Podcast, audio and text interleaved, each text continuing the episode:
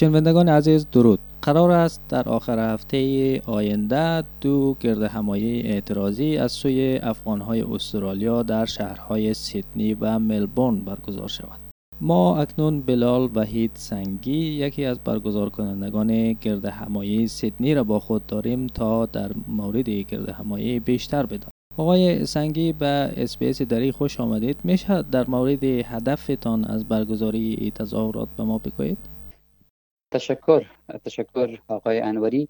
هدف برگزاری این تظاهرات در دو بزرگ شهر استرالیا و شهرهای بزرگ دیگر دنیا به تاریخ 14 نوامبر دادخواهی برای مردم مظلوم و بیدفاع افغانستان است و جلب توجه جهانیان چی مردم عام و دولتهایشان به اطلاعات مربوط به بیعدالتی در افغانستان نسل کشی اجباری من آموزش دختران مسائل حقوق بشر و غیره.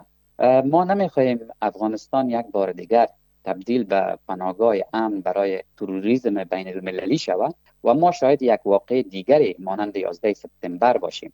ببینید عملات 11 سپتامبر که انجام شد دهی شهروندای افغانستان در انجام این عملات شامل نبودند یا شامل لیست افراد نبودند. و این واقع وقتی رخ داد که طالب ها بر سر قدرت بودند.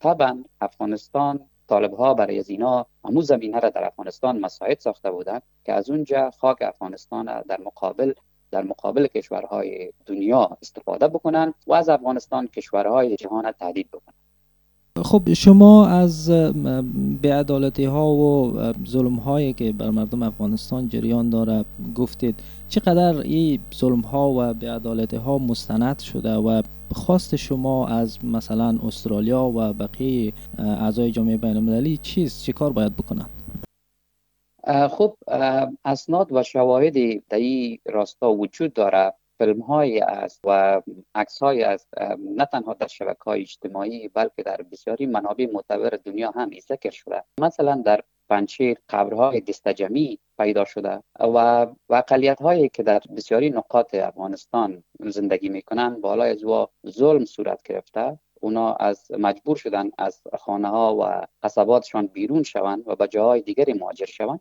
یک مثال کوچکش که از یک قریه در پنچیر که او 50 فامیل زندگی می‌کرد فعلا سه فامیل زندگی می‌کرد. این طبعا یک کوچ اجباری و خواستای ما از دولت استرالیا و دیگر کشورهای جهان ای است که طالب ها و نظام طالب ها را من حیث یک حکومت مشروط در افغانستان به رسمیت نشناسند و ما از جامعه بین المللی می‌خواهیم که مقاومت ملی مردم افغانستان به رهبری احمد مسعود حمایت بکنند تا باشه ما صلح و برابری را برای همه افغان افغانستان یکسان داشته باشیم خب از جبهه مقاومت ملی به رهبری احمد مسعود یاد کردید. این جبهه مدعی است که هنوز مبارزش علیه طالبان ادامه داره. اما ما چیزی یا او سر و صدایی را که در ابتدای تسلط طالبان بر افغانستان وجود داشت نداریم و هیچ خبری هم از ادامه مبارزه جبهه مقاومت ملی بیرون داده نمیشه. آیا شما اطلاع دارید؟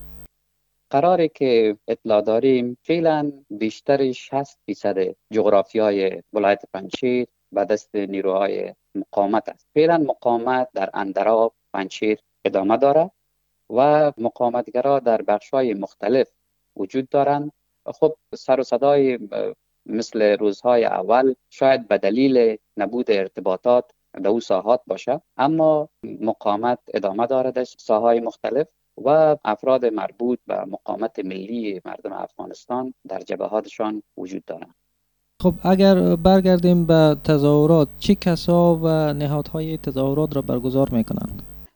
همون قسمی که شما می‌دانید در آگست وقتی که طالب ها به کابل آمدند و نظام حکومت قبلی افغانستان سقوط کرد ما در یک استرالیا به خصوص شهرهای ملبورن و سیدنی در یک قرندین خیلی نفذگیر به سر می برد. مردم در این دو شهر در وقت نتانستند تظاهرات بکنند و صدای خود بلند بکنند در قابل نابرابری ها امروز او فرصت به وجود آمده و این تظاهرات از طرف مردم و اجتماعات مختلف مردم افغانستان در استرالیا و در بسیاری کشورهای دنیا امریکا، لندن، انگلستان یعنی اروپا و کشورهای دیگری این در تاریخ 14 برگزار میشه که این برگزاری این تظاهرات از طرف مردم است و اجتماعاتی که مربوط به افغانستانی هایی که در این کشورها زندگی می بسیار خوب. آقای سنگی بسیار تشکر از وقتتان و موفق باشید. خواهش می‌کنم. تشکر از شما.